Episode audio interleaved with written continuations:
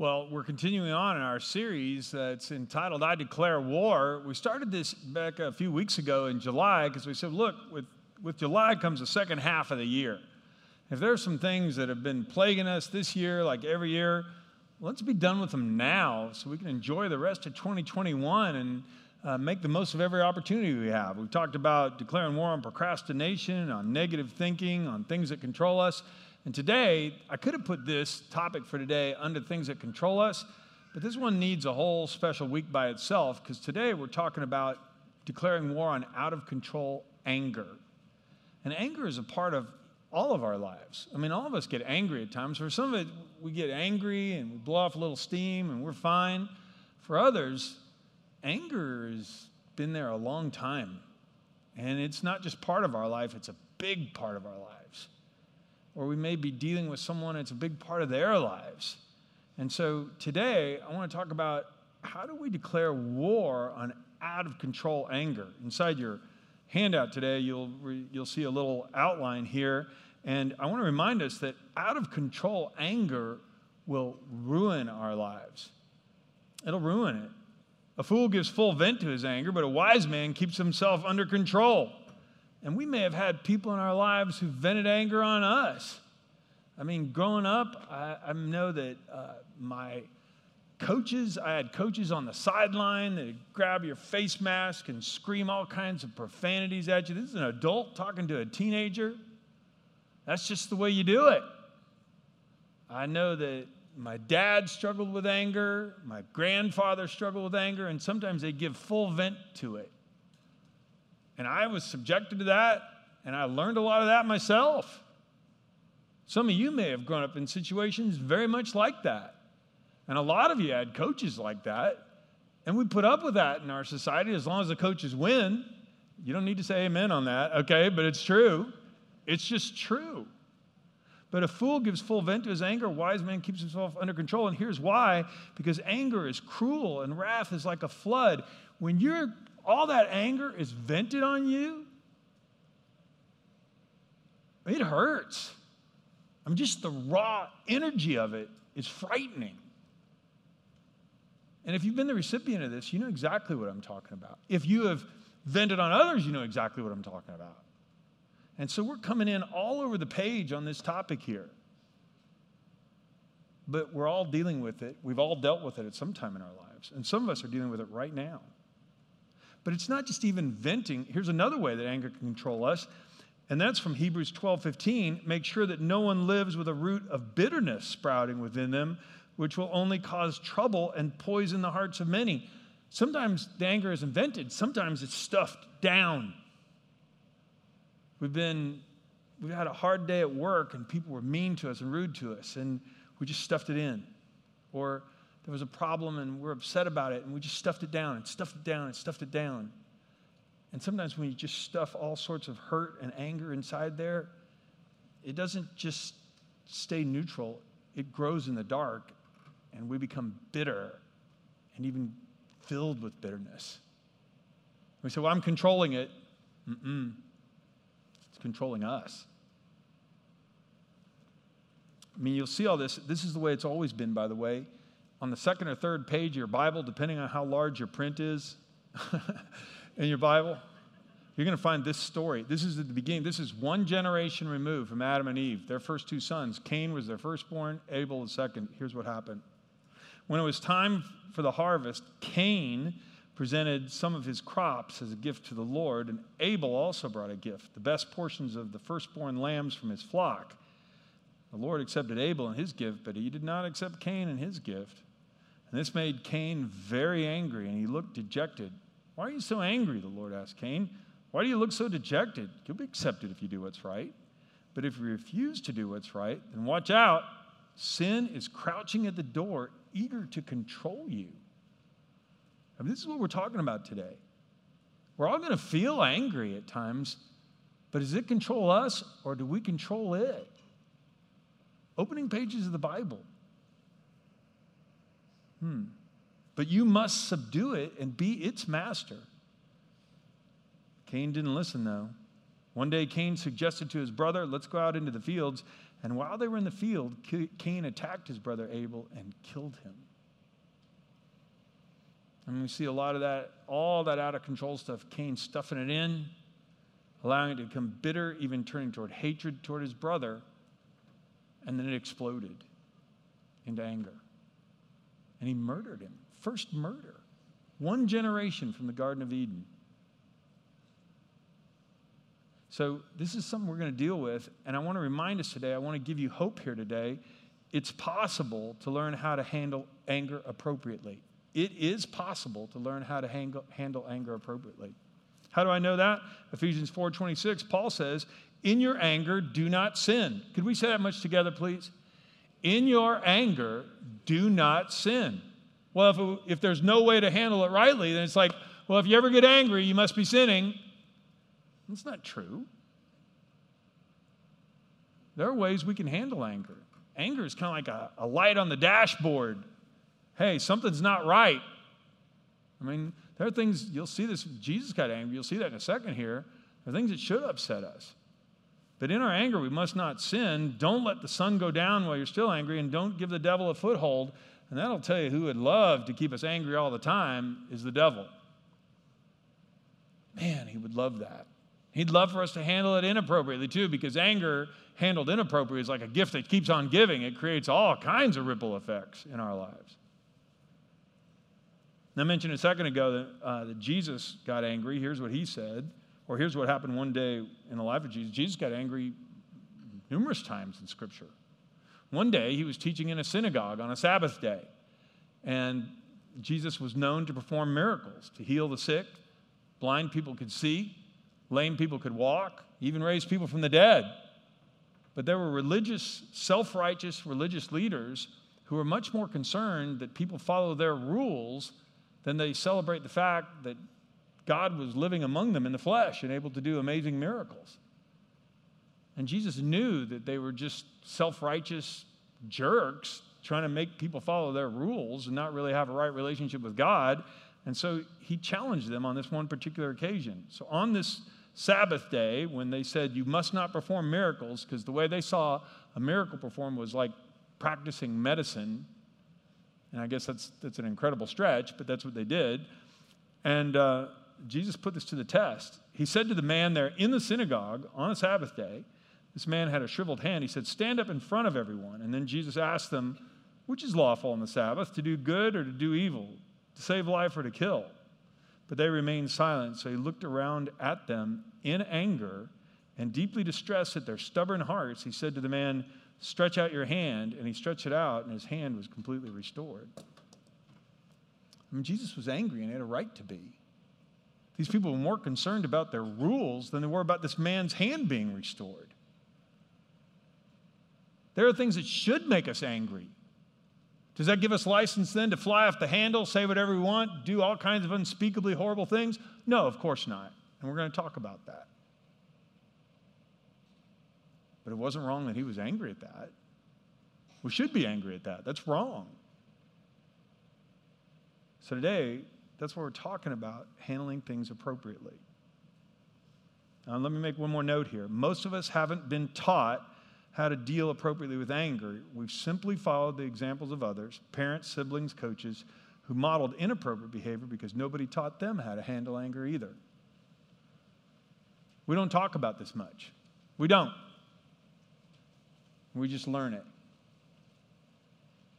I've told some of you this, but when I was in college, I had an old car that I would work on myself, and it was an old car that needed a lot of work. Did anybody else have a car like that in college? Okay, anyway, this one needed a lot of help. And I remember one time I was changing the battery out on it, and the battery had died, and a friend of mine was there helping me. He said he'd help me with this, so I was taking it apart, and the wrench slipped, and I skinned my knuckles, and I took the wrench and threw it on the ground like that. And this friend of mine who was studying counseling, okay, was standing there, and he said, did your dad throw tools on the ground when he got angry? And I went, yeah, why? And he goes, just asking. Oh, great. Okay. You know, and I go, what does that mean? And he goes, well, do you want your kids to be that way one day? And I remember that was the first time in my life when somebody pointed that out. And that was the first time in my life when somebody pointed that out. And a lot of us, we go through our lives unexamined. Why do you do that? Well, that's the way everybody does it.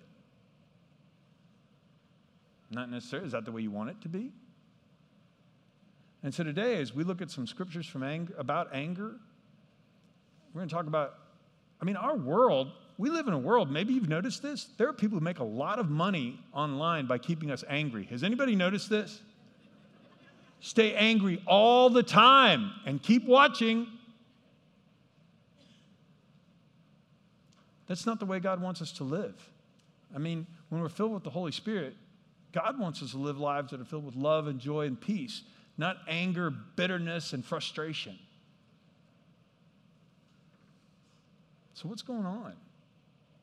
Well, we've allowed a lot of times, because of the way we've been raised, we've lived unexamined lives. Maybe today God wants to set us free from some of that. So we're going to have a word of prayer now. And then if you open your outline, you'll see there's 5 things I think we can do today to declare war on out-of-control anger. Will you pray with me, please? Lord, I don't want out-of-control anger in my life. Lord, I'm not the only one who grew up around coaches that yelled and screamed and cussed. Lord, we celebrate people like that in our culture as long as they win. I'm not the only person who learned how to handle anger from watching a parent. Some of us had parents that dealt with it really well, and some of us had parents that never dealt with it at all. We never even talked about it. And so, Father, today I pray that you'll speak and you'll remind us of what your word has to say about anger. We can't cover it all, but we're going to cover a few things today. And I pray, oh God, that you'd open our minds and that we'd be willing to listen to you. Oh God, we want you to control every part of our lives, not our circumstances, not the actions of others. And we want to respond in a godly way, which may or may not be the way others around us handled it. So, Lord, show us what we need to learn today. Move me out of the way. In the name of Christ, we pray these things. Amen. Well, step number 1, there's 5 things we can do. Or first thing we can do is we can get rid of wrong thinking about anger. And I just want to go things. These are things that you may have heard, you may believe, and these are things that can really hinder us if we think this way and don't get our teaching from Scripture or don't get sound advice on this. First of all, real Christians never get angry. It's not true. Like I said, Jesus got angry. Does that mean real Christians can fly off the handle again? No, you'll see all that as we go through this. But to say that there is no such thing as anger and that we should never get angry, well, that doesn't match up with reality. There are things that are going to make us mad. It's how we deal with it that's important. Secondly, other people should never feel anger toward us. If they feel anger toward us, then you'll see this here, then we must have done something wrong every time. Well, that's not true. If we feel angry, someone else made us feel that way, and that person's responsible for fixing my feelings. I may long to have a person apologize to me, but that may not come. And it's not okay for me to hang on to bitterness if they never apologize. If other people are angry with us, we must have made them feel that way, and we're responsible for fixing their feelings. Maybe.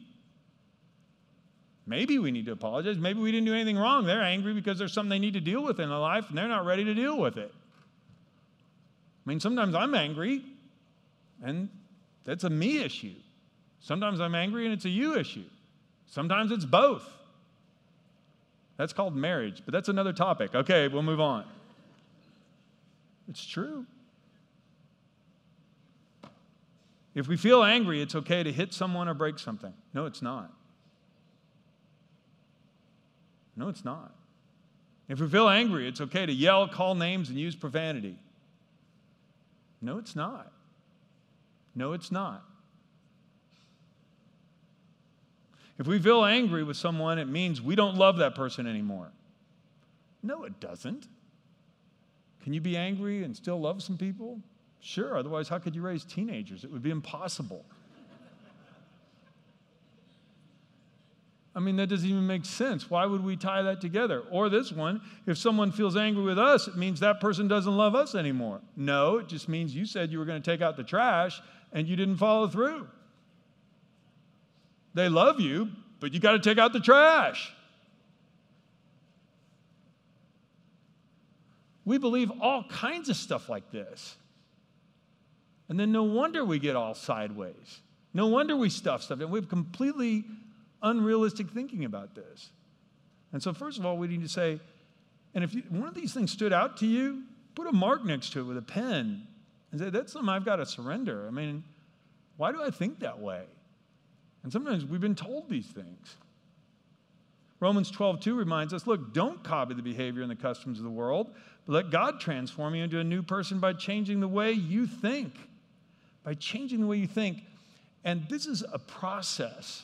If you go back one slide, yeah, changing the way we think in the margin, if you'd write process, this is ongoing.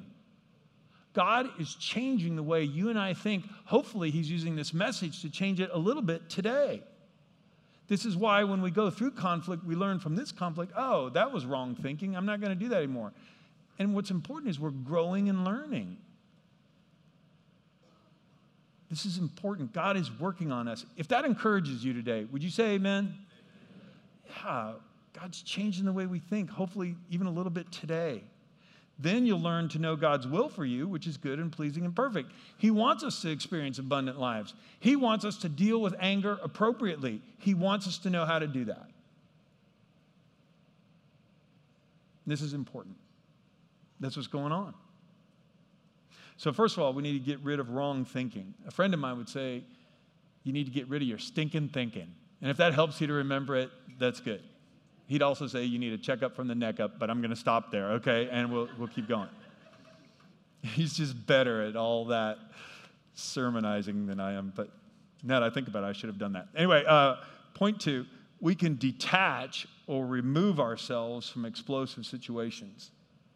Give ourselves time and space to calm down so we can examine our thoughts, discover why we feel the way we do, and determine the best course of action to take. Oh, this flies in the face of our culture. It does. Listen to what Scripture says. Don't sin by letting anger control you. Notice the wording again. Who's in control? Anger, not us. Don't sin by letting anger control you. Think about it overnight and remain silent. Used to be if you were upset with somebody, you're supposed to write a letter you never intend to mail, put it in a desk drawer overnight, and then read it again in the morning. Maybe ask somebody you know to read it. Anybody else heard this advice besides me? Yeah, you know what we do now? Oh no, I'm mad, I'm sending a text right now, all caps. I cannot tell you how dangerous that is. So many times now when people come to me for counseling, relationship counseling, stuff like that, just give me your cell phones. We're gonna talk here, no thumbs. We're gonna face each other and talk. Because they've been fighting with texts. And then what happens is, I never said that. Well, actually, on Tuesday the 14th at 7:43 p.m., you said, and I quote, and we'll go back through and you'd think we're all of a sudden on some legal drama on TV. The goal isn't that. The goal is to reconcile. The way that we need to go is this. We need to be quick to listen, slow to speak, and slow to get angry. Human anger doesn't produce the righteousness God desires. Can we read this whole verse together, please? You must all be quick to listen, slow to speak, and slow to get angry. Human anger does not produce the righteousness that God desires. It's so powerful, and we can get so hot and so bothered under the collar. We've stuffed it down so long, and when it comes out, it's just an explosion. That's why we need to be very careful when we talk about things. And it's always a good idea to sleep on it overnight and think about it. How do I handle this? Doesn't mean, again, that something's not wrong. But how we handle it is terribly important because we let anger come out and all of a sudden we're saying all kinds of things we never intended to say. Or we're saying what we intended to say, but now we say it without love and it's just, ugh. And then now we have guilt too. And that's when the devil has a real foothold. So, we need to get rid of wrong thinking. We can detach, remove ourselves, give ourselves time to calm down, think about it. Thirdly, we can seek godly counsel. This is important because sometimes even when we get apart, we're going, I don't even know why I'm so mad. I don't know. Plans succeed through good counsel. Don't go to war without wise advice. Well, if you wouldn't go to war without wise advice, why would you go into a potentially explosive situation without advice? The way of a fool is right in his own eyes, but a wise man listens to advice. Man, it's important to go find somebody and go, hey, I've been dealing with this. What do you think I ought to do? It's really wise. In fact, on the back cover of your outline, if you're watching us online, the outline's available at centeringlives.com. You'll see a couple of helpful resources. I just want to point these out here. It may surprise you, but I want to mention why I put these here. Al-Anon and Alateen. These are organizations for people affected by someone else's alcoholism. Well, John, you're talking about anger. Why are you putting that there? And Celebrate Recovery and the Codependent No More book. I put that here because if you are living with an alcoholic, or you have someone, a close friend or a family member who's dealing with a drug addiction or some other compulsive behavior, and you've been lied to and manipulated again and again and again and again and again and again and again and again and again and again and again, anger is a perfectly normal response. But what are you going to do about it? These organizations were started when alcoholics were getting help, but then the people in the family were realizing, hey, their alcoholism impacted me. That's what codependency means. Someone else is dependent on a chemical, and I'm going through it with them. And I want to tell you, if you want a good book, that Codependent No More, oh my goodness, the chapter she has in there on anger is profound. But it's really important we talk to people. If you've been dealing with anger, because like I said, if you're in that situation, you may have had to deal with anger now for 20 years, and you get stuck in a certain response. And you may not even know why you're so angry anymore. This is why God gives us brothers and sisters in Christ. We can pray for each other and help each other out of that. Please hear this from a pastor's heart. You don't have to go through this alone. If that's good news to you today, would you say amen? Anger is explosive, and you don't have to try to figure it all out on your own. A couple more things real quickly. Here are some ways. Point 4 is just some ways we can deal appropriately with anger. When other people make us angry. Well, what kind of things are you talking about? Well, here's some things. A gentle answer turns away wrath, but a harsh word stirs up anger. Anger is contagious, and we can easily escalate. It is so important to be careful. If another believer sins against you, go privately and point out the offense. Do not post about it and tell everybody on social media and count the likes or dislikes to determine your course of action. That's a bad plan. But this is what celebrities do in our culture. They're angry, so they put it out there on Twitter, and it creates a firestorm, and now people are talking about not only what they said, but what somebody said in return. Well, how are you ever going to resolve that? The goal is for us to resolve conflict. And this is Jesus talking. Look, if another believer sins against you, go privately. Point out the offense. If the other person listens and confesses it, well, then you won the person back. But if you're unsuccessful, then take one or two others with you and go back again so that everything you say may be confirmed by 2 or 3 witnesses. The idea there is not to drag the person's name in the mud, but just to show them, hey, this isn't me with a personal axe to grind. Billy believes it too. And if that doesn't work, and they still refuse to listen, then take your case to the church. And if he or she won't accept the church's decision, then treat that person as a pagan or corrupt tax collector. You just start all over again and sharing the gospel, because there's somewhere they didn't get this. And we never take revenge. Romans 12:19. That's always a bad idea.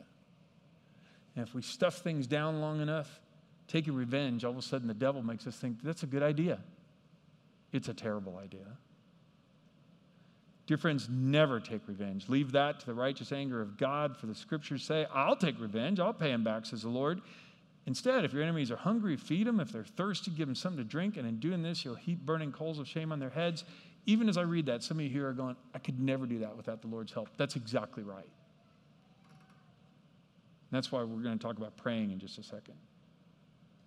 Jesus said, look, if you're presenting a sacrifice at the altar in the temple and you suddenly remember someone has something against you, then leave your sacrifice there at the altar, go be reconciled to that person, then come offer your sacrifice to God. Sometimes we need, if we're not sure what's going on, we need to think about it and pray about it. But if we know for sure that we've offended somebody, the right thing to do is go make it right as soon as possible. All these are ways the scripture tells us to deal with it, not our culture. Our culture says get even. Our culture says make it public. Shame them. Stay angry.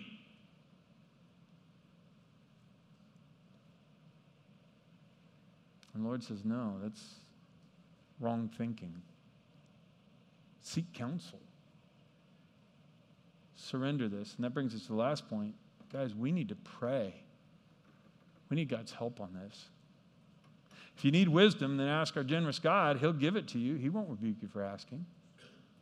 Have you heard the law says love your neighbor and hate your enemy? Well, I say to you, love your enemies. Pray for those who persecute you. And that way you'll be acting as true children of your Father in heaven. Create in me a clean heart, O God. Renew a loyal spirit within me. I mean, you can see why we need to pray about this. I need God to create a loving heart in me. I can't love the people who've hurt me and made me so angry. I don't even know what to do with all this anger.